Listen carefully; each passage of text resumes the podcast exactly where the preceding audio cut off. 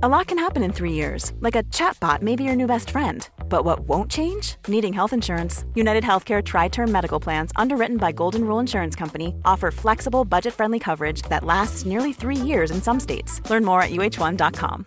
Hey, I'm Ryan Reynolds. At Mint Mobile, we like to do the opposite of what Big Wireless does. They charge you a lot, we charge you a little. So naturally, when they announced they'd be raising their prices due to inflation, we decided to deflate our prices due to not hating you.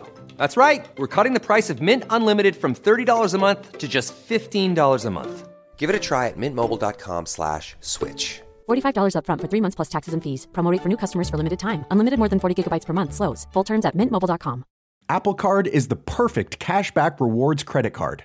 You earn up to 3% daily cash on every purchase every day.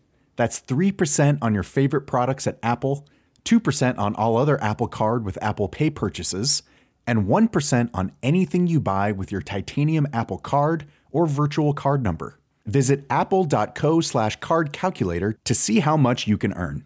Apple Card issued by Goldman Sachs Bank USA, Salt Lake City branch, subject to credit approval, terms apply. Hi, this is Christopher Kimball. Thanks for downloading this week's podcast. You can go to our website, 177milkstreet.com, for our recipes, culinary ideas from around the world, or our latest cookbooks. Now, here's this week's show.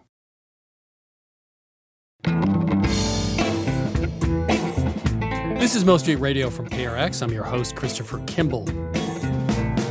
Belgian cookbook author Regula Ysewijn taught herself English by reading Pride and Prejudice and also by watching soap operas on the BBC. This week, she tells us how her childhood fascination with British culture led her to study British baking history, from jam roly polies to giant gingerbreads. She explains what it takes to adapt 18th and 19th century recipes for modern bakers.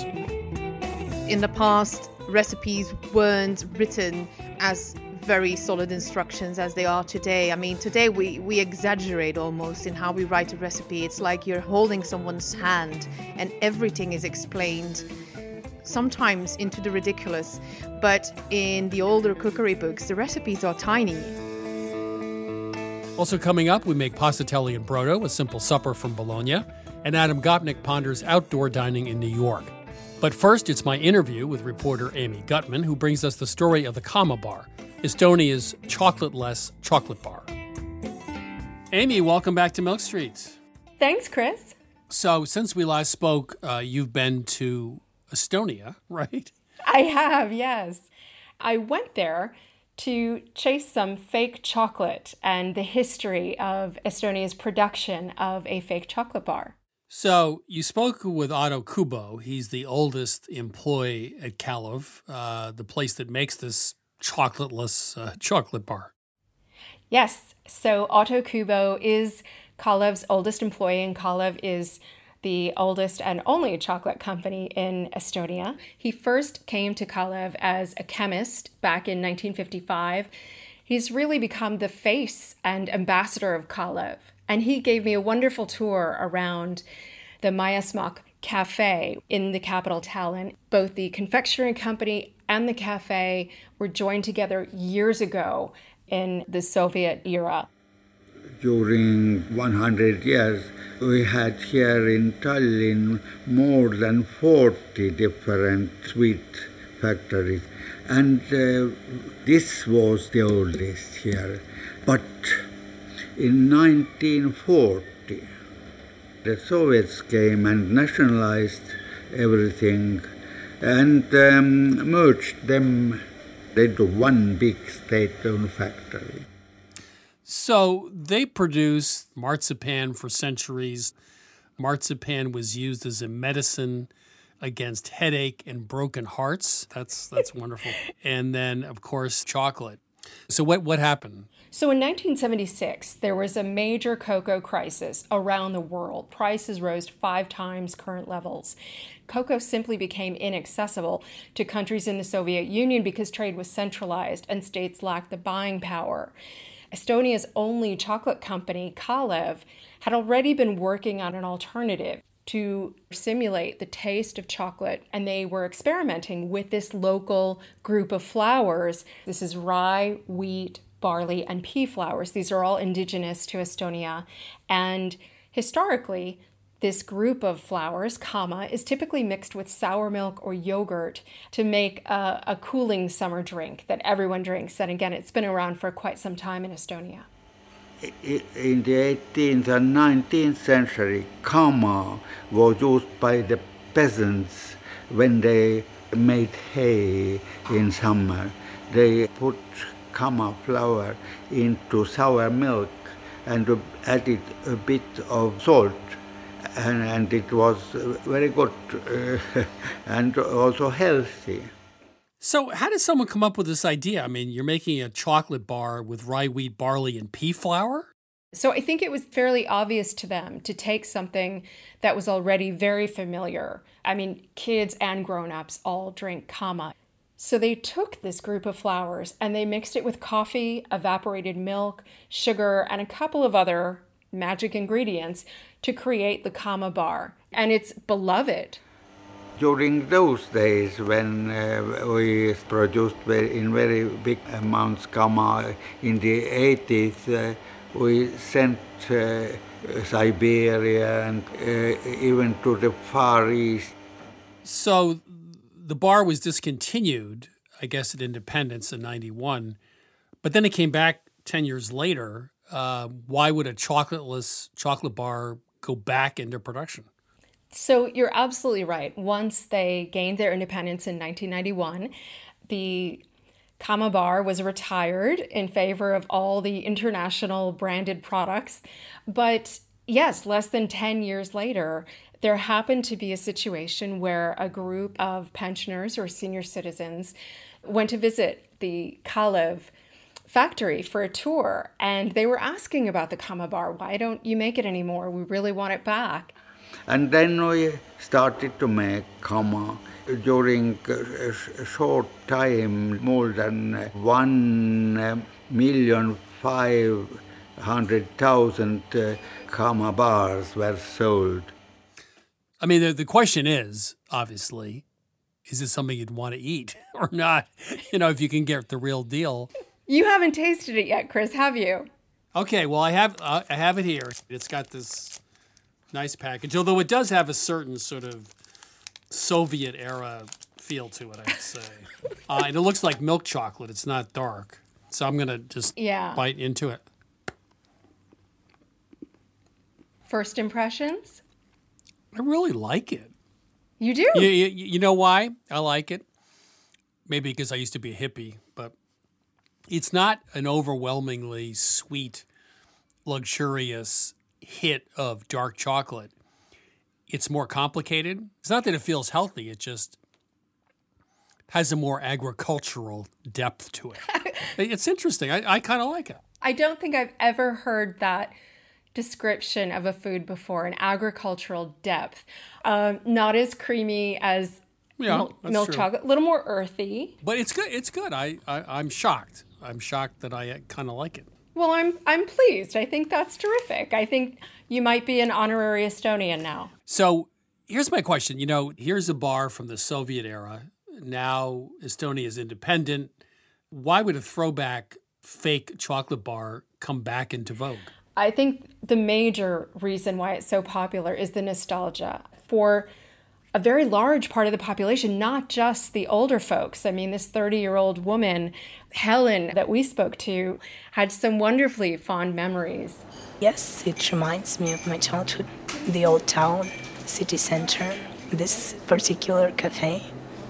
I was here on my lessons of English, and so me and my mother came here, bought the Kama bar, and then we went home. I, she just had such a, a, a warm smile on her face as she described it. Whenever you have this kind of food that you're given by your parents as a child, I guess a lot of us have fond memories of that. So that's one really big driver.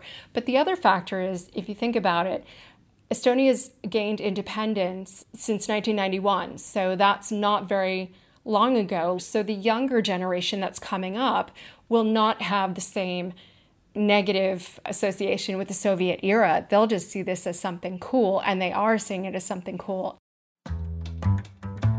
Amy, thank you so much. The story of the uh, Kama Bar a fake chocolate bar that I actually like. Thank you. Thank you, Chris. That was reporter Amy Gutman. Right now, my co host Sarah Moulton and I will be answering your cooking questions. Sarah's the author of Home Cooking 101 and star of Sarah's Weeknight Meals on public television. Sarah, how are you? Chris, I'm great and I'm ready to go. Welcome to Milk Street. Who's calling? Hey, this is Daniel. Daniel, how can we help you? I'm curious to know what y'all would suggest as far as what kinds of knives every home cook should look to have in their kitchen. Well, I assume you don't have an hour to talk about this, so we'll keep this. I could go on forever. there are three or four knives. I would buy a Nakiri. It's a Japanese vegetable knife. It's two inches deep and it's very thin blade. It's just an amazing knife to cut through vegetables. The basic concept is the thinner the blade, the less metal has to be pushed through the carrot or whatever. Secondly, a Chinese cleaver, which is four inches deep. It's heavier a good Chinese cleaver, uh, Lamson makes one, for example, is on the thinner side. They're great. Some sort of paring knife, you know, a smaller knife, four inches to three inches for small stuff. The last knife is up to you. You can get, you know, like an eight inch chef's knife, all purpose knife is fine, or the Japanese equivalent of that if you like. And that would be it. But I think the Nakiri and the cleaver are the two knives I use the most. I use it for 80, 90% of what I do. So, Sarah? Well, interestingly enough, I would do something different, but there you go. I would spend some money on a really good chef's knife, and I would go with the 10 inch chef knife because you can just get so much more done with it because its sweet spot, which is the spot from the bolster to say the middle of the knife, is much larger on a 10 inch chef's than it is on an 8 inch. Then there's two different styles the Japanese, which are thinner knives, harder metal, and sharper edge. And then you have the German knives, which are heavier, much heavier. The heft helps you to get through the vegetables or whatever you're cutting. So you have your choice, but I would spend most of my money on that chef's knife. And then aside from that, I would get a serrated and a good paring. I also like to have a boning knife. A boning knife will get into places and joints and angles that you just can't do with a paring knife. Yeah, I think those are good. The one thing I would caution, though, is I find those heavier European knives to be difficult to control. You're more likely to cut yourself.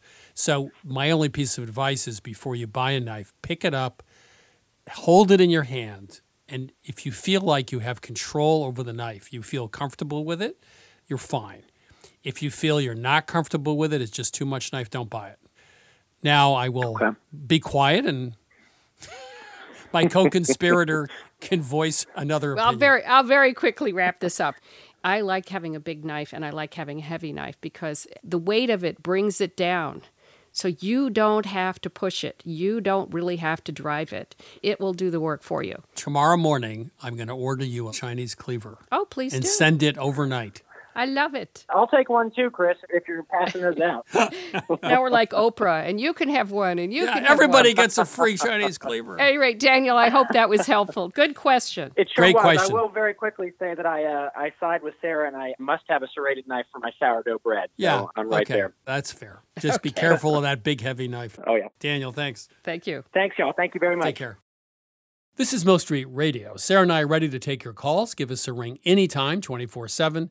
855 426 9843. One more time 855 426 9843. Or email us at questions at milkstreetradio.com. Welcome to Milk Street. Who's calling? My name's Vivian Presnick. Hi, Vivian. Where are you calling from? I'm calling from Cary, North Carolina. How can we help you today? I used to make something from a box mix, and it was a spoon bread, and it just required eggs and milk and the texture was smooth and it was similar to a souffle. It was just a great side dish. I can no longer find that mix and I've been trying a lot of different recipes and I just can't seem to get it right. I've been researching this on the internet and they do have different kinds of spoon bread. Some of them call for heavy cream and some of them call for beating the egg whites separately. Well, you know what? There's a wonderful book. It's called The Cornbread Gospels. What I came to understand looking at that book was that You make basically a cornmeal mush, cornmeal added to water or milk, and then you cook it sort of like a loose polenta. And then to that, you add your eggs. But depending on whether you want sort of custardy texture, you add the whole eggs, or if you want a souffle like texture, you add the yolks to the mush and then beat the whites and fold them in. Anyway, Chris, what are your thoughts? I think you really do have to treat it like a souffle. You really have to beat the whites separately. It's about the ratio between egg whites uh, to the base. You might have to use more whites than yolks in this, but I think the yolks Okay. should go into the cornmeal mush with melted butter, with milk, then the yolks, beat that in. It should not be too heavy. I think the base should be Pretty a little like a bechamel, you know, which would be a typical base for a souffle. It shouldn't be really dense. That's the first thing to watch out for. Usually, when you make a souffle, you want the, the egg whites and the base to be kind of similar in texture so that they fold properly. So I'd make sure that the base is lightened up and just add more milk until you get a lighter base. And then I would probably double the amount of whites over the yolks to give you a lighter result. And I would add a little bit of sugar, like a tablespoon, to the whites to stabilize them as you beat them, and a little cream of tartar. Definitely use beaten whites separately. What Chris said I recommend also is adding a little bit of sugar to the egg whites when you beat them and don't beat them to stiff, stiff peaks. Right. Beat them to soft peaks and then take about a quarter of your beaten egg whites and actually stir it in to the cornmeal base, which will lighten the base. And then fold in the remaining three quarters of beaten egg whites gently and just barely till they're folded in. And that way you won't lose all the volume that you just achieved by beating the egg whites. Those are really great suggestions. Does it matter what kind of milk I use or cornmeal? A very fine grained cornmeal. I would say fine. You don't want a really coarse cornmeal for this. It's fairly refined. You know, this is not something you put in your saddlebag later. right. This is white tablecloth cooking. Yeah. So I think on- on the finer side, yes, absolutely. And. I'd say whole milk. Me too. Okay. I will try that. Thank you so much for your suggestions and help. I really enjoyed talking with you. So thank you. Thanks, Vivian. Take care of yourself. Okay. Bye bye. You're listening to Milk Street Radio. Up next, we're diving into British baking history with Regula Ysewijn. That and more after the break.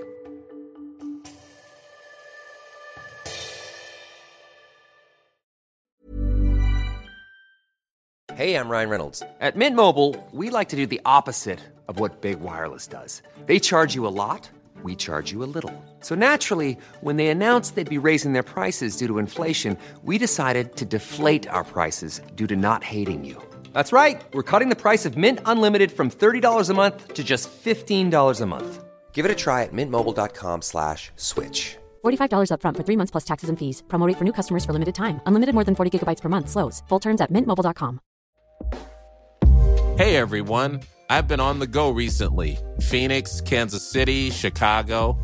If you're like me and have a home but aren't always at home, you have an Airbnb. Hosting your home or a spare room is a very practical side hustle. If you live in a big game town, you can Airbnb your place for fans to stay in. Your home might be worth more than you think. Find out how much at airbnb.com/slash host.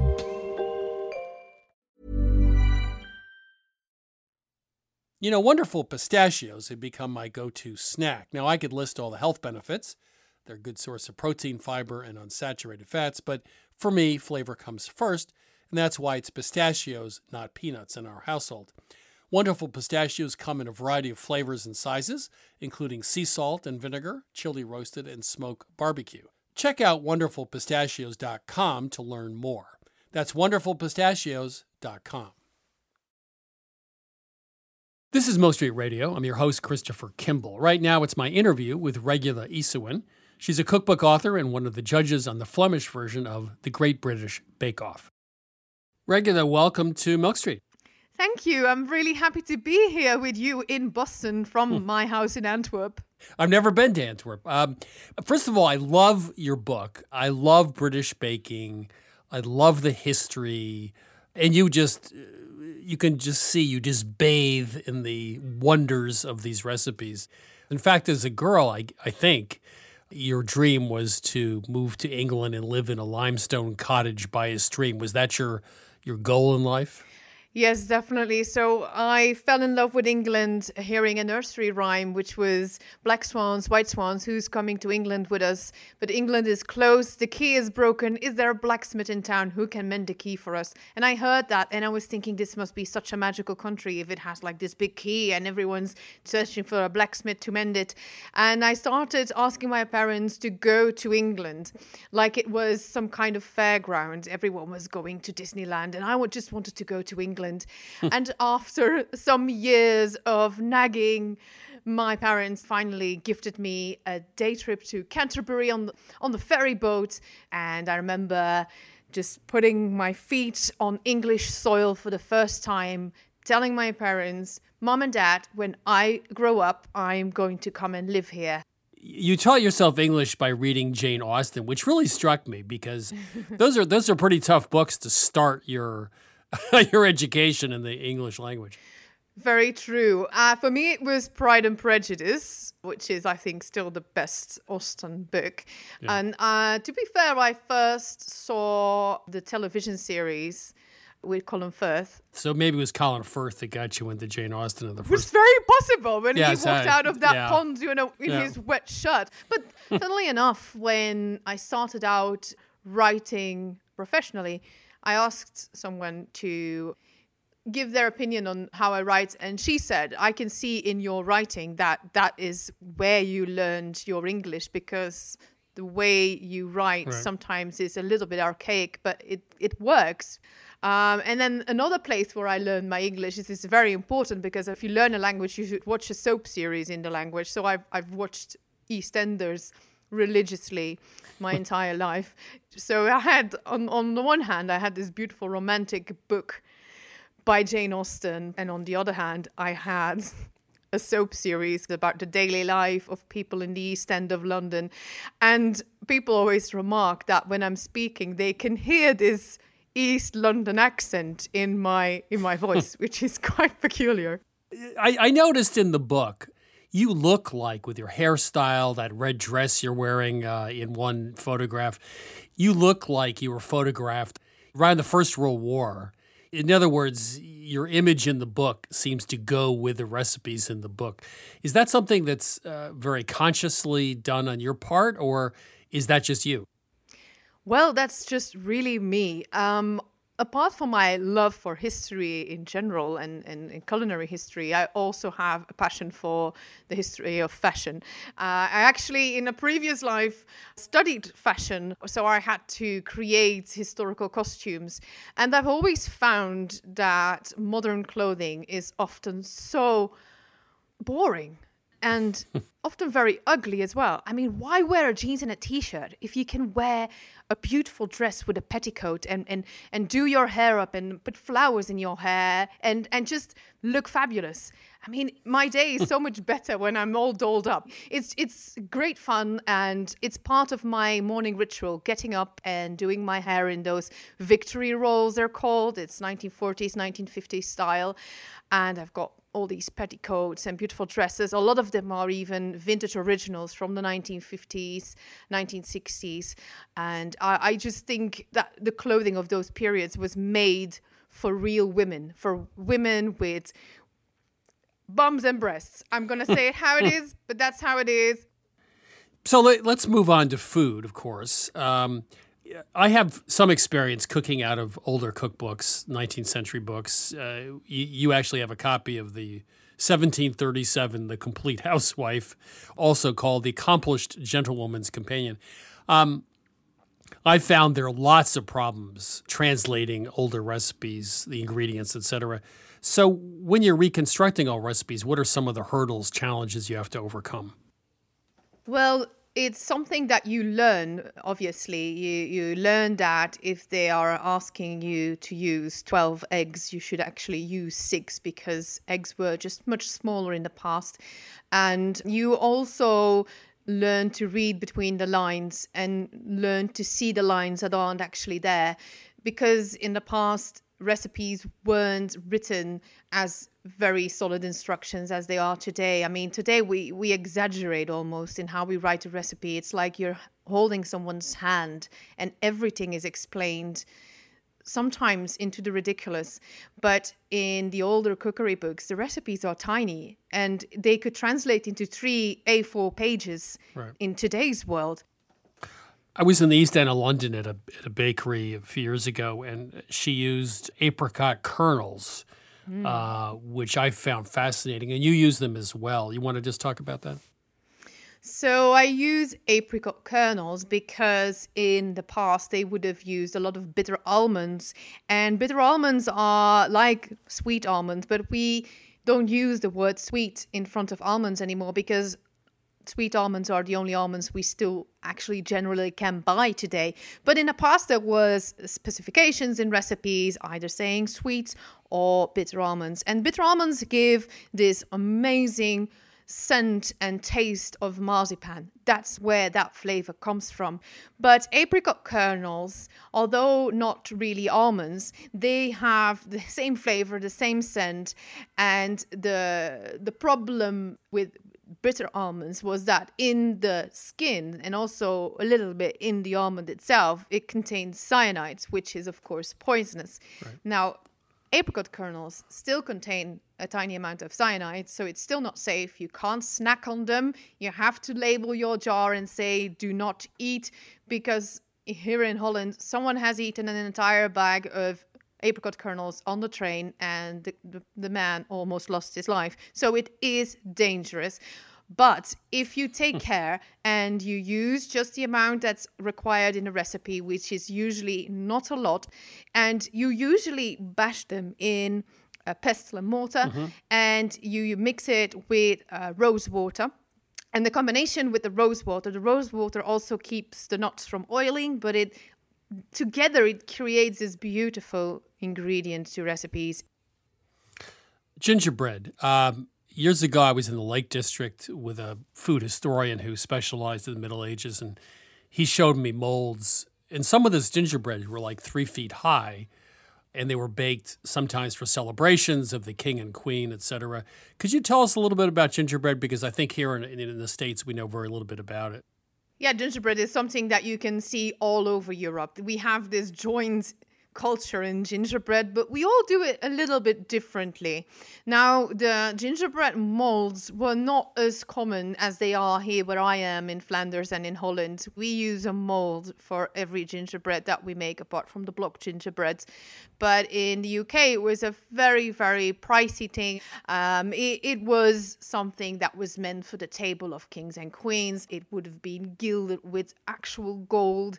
And it was a very upper class thing because the people who made early gingerbread were able to afford sugar, they were able to afford all the spices to go in the gingerbread. Uh, jam roly polies, you know, cake rolls, we call them here, are, are common in British baking. Uh, so, what's the history of those? Why are they so popular? Well, jam roly poly is actually a pudding and not a bake, so it's it's boiled.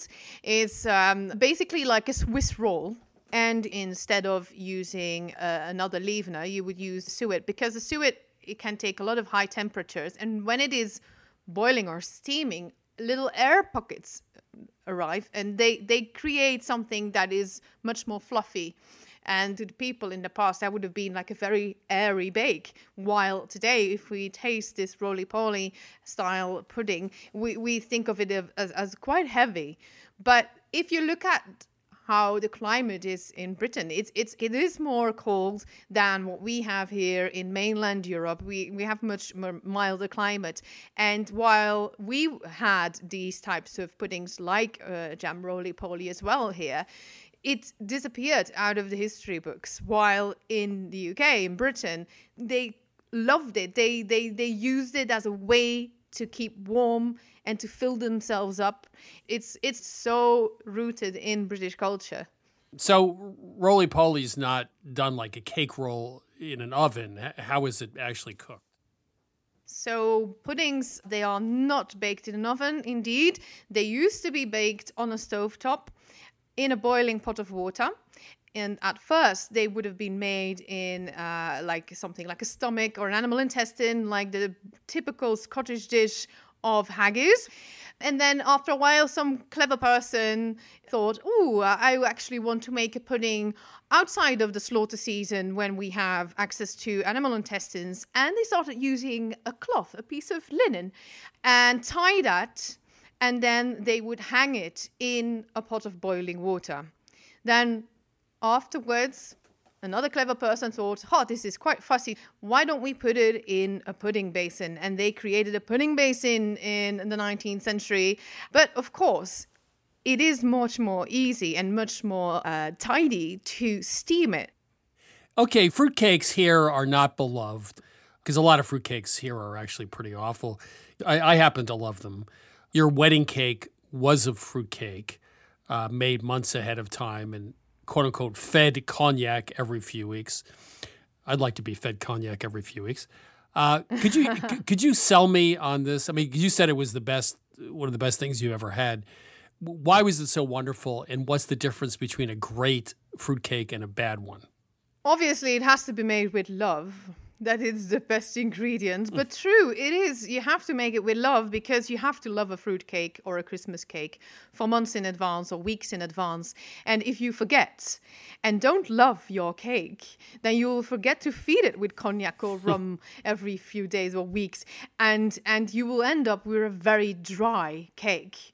And and that's not what it should be. It should be beautifully moist and, and dark and, and beautiful and velvety. And and that is only something you can achieve if you do love your cake and feed it.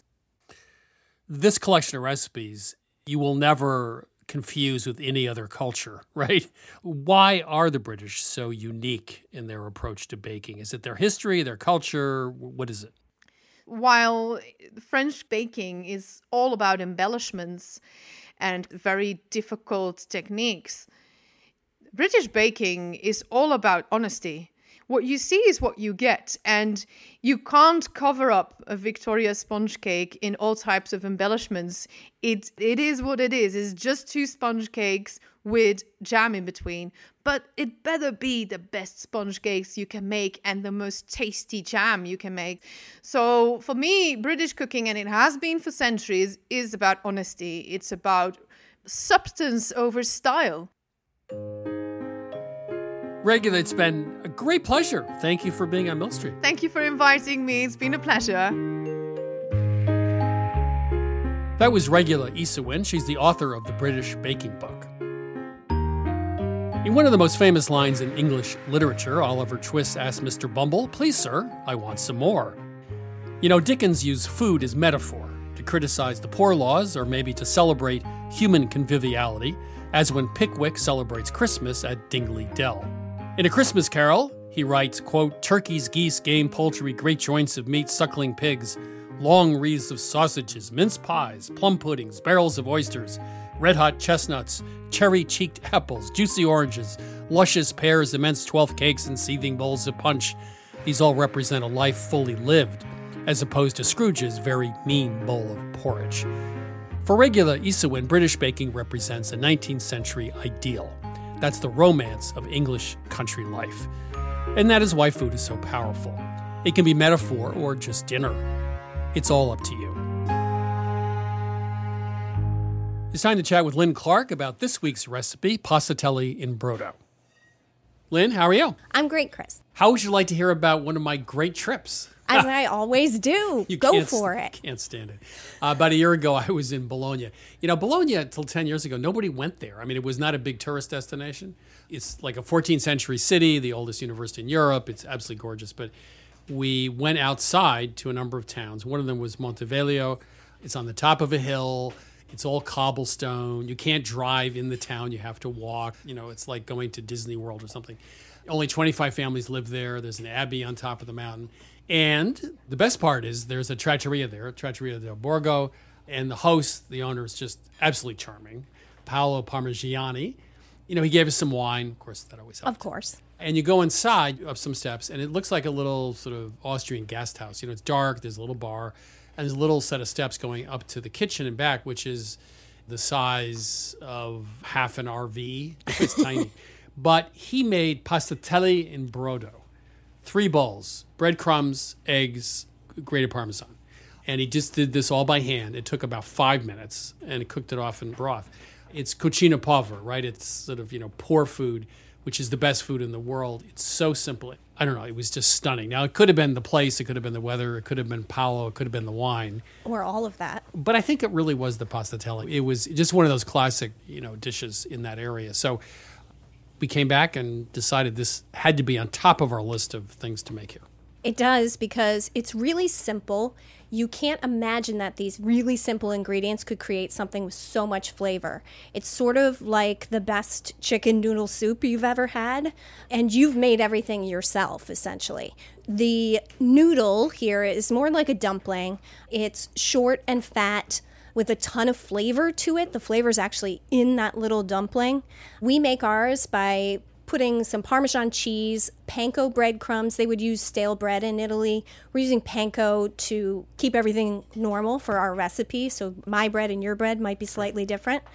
Some eggs, a little bit of water. You mix that in the food processor. It gets really thick, almost like the texture of mashed potatoes.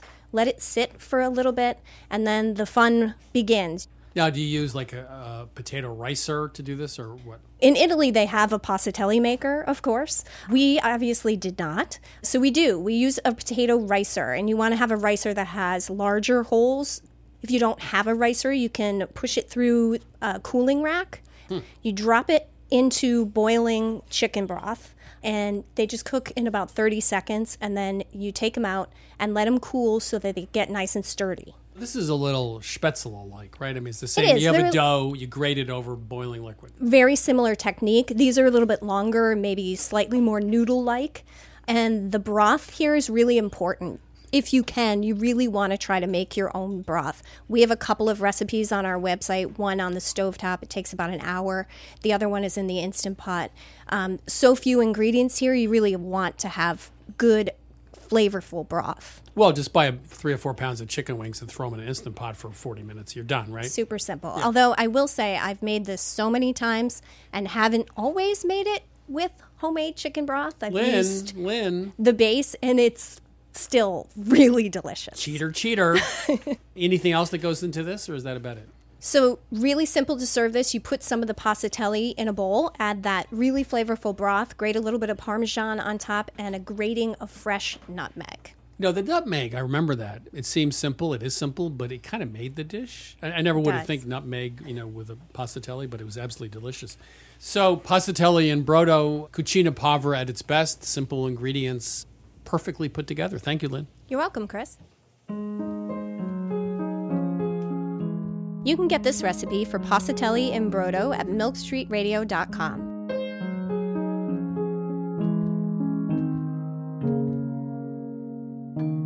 This is Milk Street Radio. Coming up, Adam Gopnik dines al fresco. We'll be right back.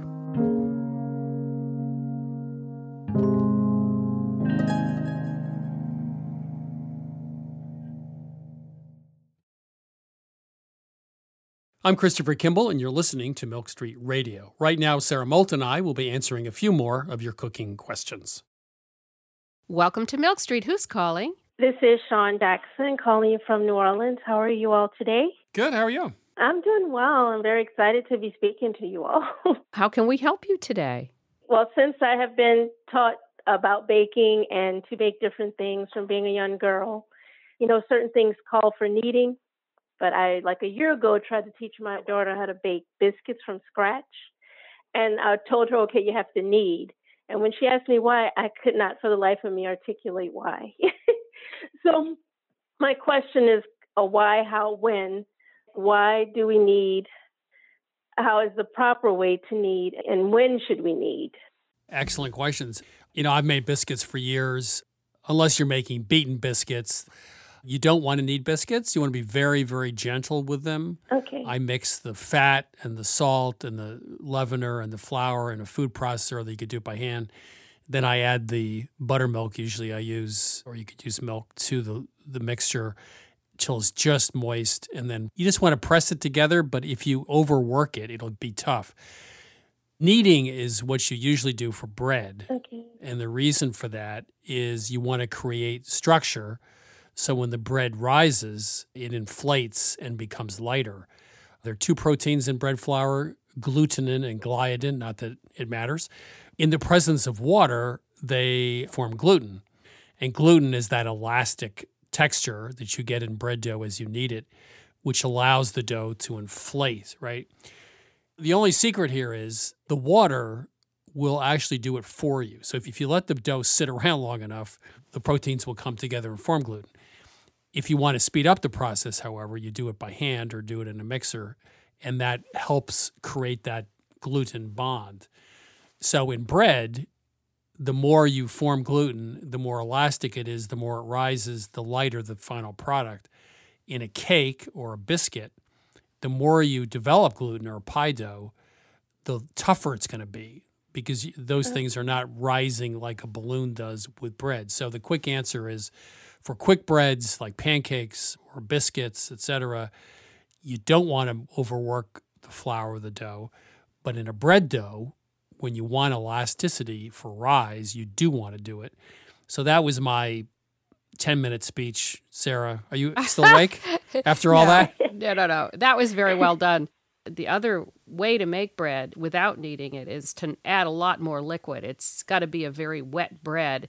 But that would be a recipe Yeah. that you could look for under the category of no knead bread because you need to have the right percentage of liquid to flour. It's a very, very wet dough. But there, there are books about no knead bread baking. You could just get one of those books that would tell you all about it. Okay. Yes. Thank you. Well, it's been a real pleasure having you on Milk Thanks, Sean. Thank you so much. Take care. You're welcome. Thank you. Bye bye. This is Milk Street Radio. If you need some help in the kitchen, give us a call. That number is 855 426 9843. One more time 855 426 9843, or drop us an email questions at milkstreetradio.com. Welcome to Milk Street. Who's calling? Hi, this is Karit Fakis, and I'm from Corvallis, Oregon. Hello. How can we help you today? Question about baking cookies. Um, I have a dad who's um, going to be turning 77, and I always send him something at his birthday, and I always think of something he likes, and I was thinking about old fashioned oatmeal raisin cookies. But you know, to me, they always kind of taste kind of sweet and uninteresting. And so I was trying to think of a way that I could kind of make an adult version. And I was thinking about some of the things that I had heard on your show, things like um, I think there was a chocolate chip cookie recipe where you subbed a rye flour maybe and toasted it. And That's right. yeah, and I've call I've heard callers talk about toasting nuts, um, and just seeing if you had any thoughts on how I might make the more adult version because I hate cooking things that I don't want to eat, and I don't normally eat a regular oatmeal cookie. Well, I think everything you've suggested is brilliant. Toasting everything, toasting the nuts, toasting the oats, you can do that, or the flour and or the flour. You can brown the butter. Um, maybe put some other dried fruit other than raisin. All of the things you just suggested sounded smart. For our chocolate chip cookie you mentioned, we brown the flour in a skillet and then add butter and brown that. So browning and really brown the butter darkly uh, without burning. And then also the spices, bloom the spices in the, the melted butter when you brown it. Oh, That's a great That, idea. that'll add a lot of flavor to it. And you might even sneak in a couple more interesting spices while you're at it. like cardamom maybe or Yeah, something like that. I always think of that kind of as a cinnamon. And I think the oatmeal cookies, for me, I think have too many spices. There's too. I don't like cinnamon in it, and I'd be very, very frugal with the use of spices. But I think browning and toasting flours. The other thing you mentioned was rye flour, which was in our chocolate chip cookies. I think rye flour is, is bitter, so if you Oh, want to okay. make them more adult, substitute out a little bit of the regular flour for rye flour, and that'll add. both uh, for two cups. What do you think? Like maybe a quarter to a half? I use a cup and a half of oats and then a, maybe a half a cup of flour, half regular flour, half rye, quarter cup each. Okay. Have you experimented on your father this way before? Nice way Well, of putting it. I mean, it's like I know. I started cooking for my my family when I was ten. When my mom went back to work, you know, a lot of it was experimentation and just going through a spice jar. So my dad is pretty used to being experimented on, and he's pretty good. And anytime somebody gives you cookies, I think for the most part, you're pretty on board with what they give you. Yeah, I think you'll have fun with this, and let us know how it goes. I will. One last thing. What do you think about sea salt on the top? Does Yes, that just put absolutely. I'm always worried about. Yeah. Yeah, Okay. our- Nice idea. Always, always put sea salt on top. Salt, salt points things up. Good Yeah. idea. Yeah, I think so too. Thanks so much for Yeah. taking my call. I Okay. appreciate Our pleasure. All, your All right, suggestions. Karen. Thanks. All right. Mm. Take care. Bye. Bye bye. This is Milk Street Radio. Now it's time for this week's cooking tip from one of our listeners. Hi, this is John Applegate from Myrtle Beach, South Carolina, and here's my tip. If you want to add a nice bright citrus flavor to cold dessert recipes like a ganache or a mousse without having pieces of zest ruin the creaminess of your finished product, grate the zest with a microplane grater, then squeeze the zest through a piece of cheesecloth to extract the citrus oil. It's better and fresher tasting than an extract, and you're buying the orange or lemon anyway. If you're adding it to a chocolate ganache, wait until the cream has fully melted the chocolate. Cooking the citrus oil with the cream will destroy the bright, fresh flavor. Citrus oils can also be added to salad dressings using the same method. If you'd like to share your own tip or secret ingredient on Milk Street Radio, please go to 177milkstreet.com slash radio tips.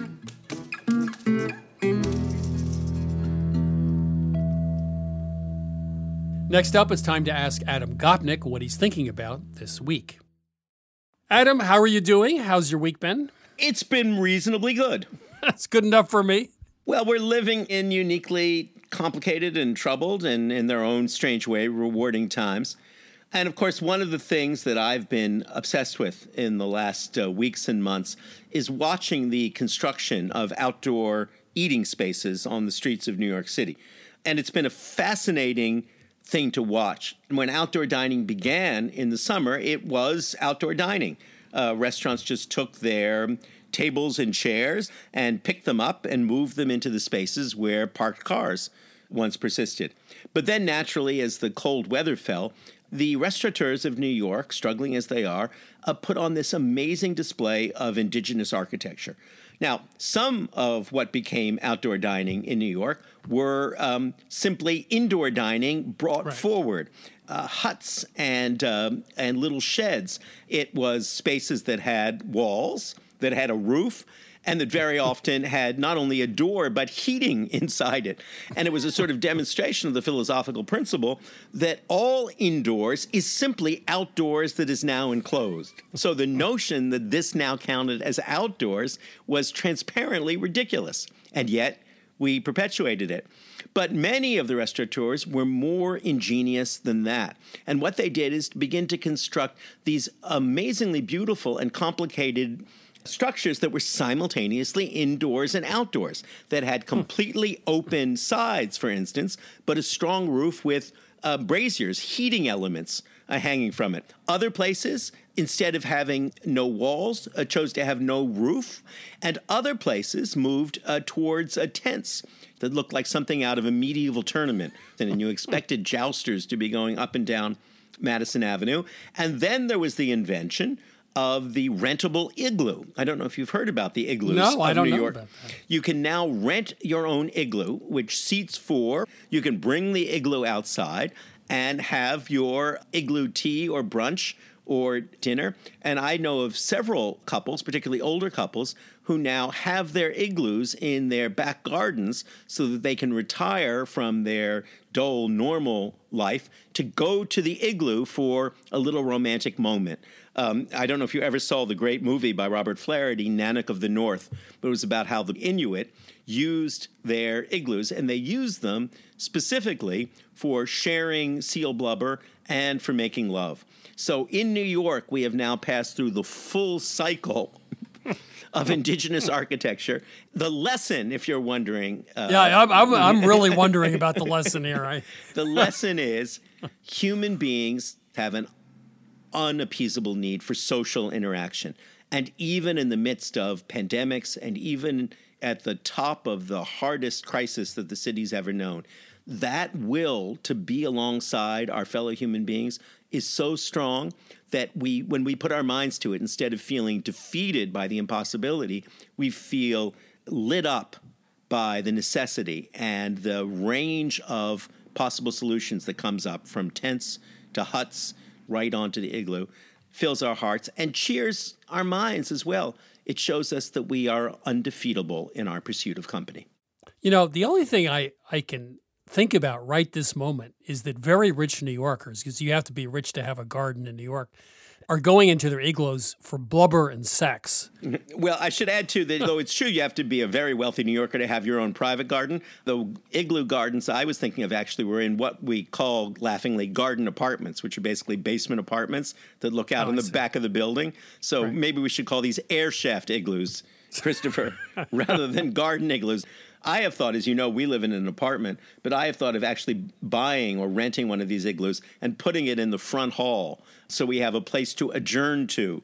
As um, Victorian diners used to adjourn to the, um, I guess it was to the parlor to have cigars and brandies. It does show you that human ingenuity in the pursuit of sociability knows no limits. Well, I'm, not, I, I'm also thinking of the totally opposite experience. Uh, I, I, maybe it's Norway or Finland. Didn't people used to, if they wanted to have solace and uh, peace from the family, because they had a very small home, didn't they sit in the corner and they were able to signal they wanted privacy and some alone time? So I wonder that people want to come together at the same time. We're all in these homes together as a family. And people also are looking for a way to be by themselves too, right? Well, this- I mean that that's a fairly strong motivation Well, in this- family life. This you've put your finger on, or you've drawn a line that's very powerful in my own family because my wife's family are Scandinavian, Icelandic, and my family, of course, are Jewish. And it's perfectly true. The Scandinavians need to signal the need for isolation. Um, the Jewish side of the family always wants to signal a place where you can gather together and start arguing about Arguing, some completely yes. irrelevant subject. I'm working on a memoir right now. And the first line is they could argue about anything. Well, I, I I think the only thing I would say is that I, I need to get an igloo for one. I, you know what I think an igloo for one is called? It's one of those ice fishing cabins, yes, right? that's exactly right. so far as has been known, no one has ever caught a fish in an ice fishing cabin, but uh, many people have been drunk and happy within them. That's I think that's the point. Adam Gopnik, whether you are looking for argument and togetherness or the Scandinavian notion of being completely and happily alone, New Yorkers are going to both extremes. Thank you. Meet you in your igloo, Christopher. That was Adam Gopnik, staff writer for The New Yorker. You know, the pandemic has changed not only what we eat, but where we eat it. I've eaten restaurant meals outside, although I once had to cancel a reservation after a foot of snow fell that afternoon. And I've served many meals around a fire pit in Vermont with temperatures in the very low 20s. It turns out that parka and mittens are what to wear around the pandemic table. You know, cooking is the new camping.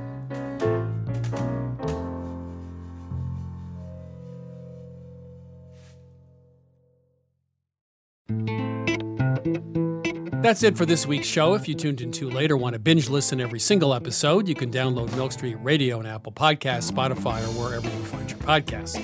To learn more about Milk Street, please visit us at 177milkstreet.com. There you can find our recipes, take a free online cooking class, or order our latest cookbook, Cookish. You can also find us on Facebook at Christopher Kimball's Milk Street, on Instagram and Twitter at 177 Milk Street. We'll be back next week with more food stories, and thanks as always for listening.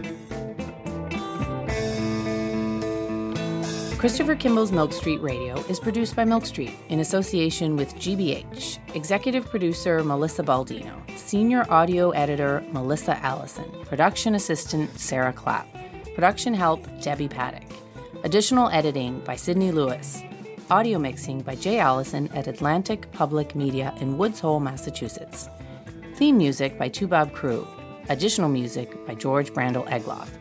Christopher Kimball's Milk Street Radio is distributed by the Public Radio Exchange.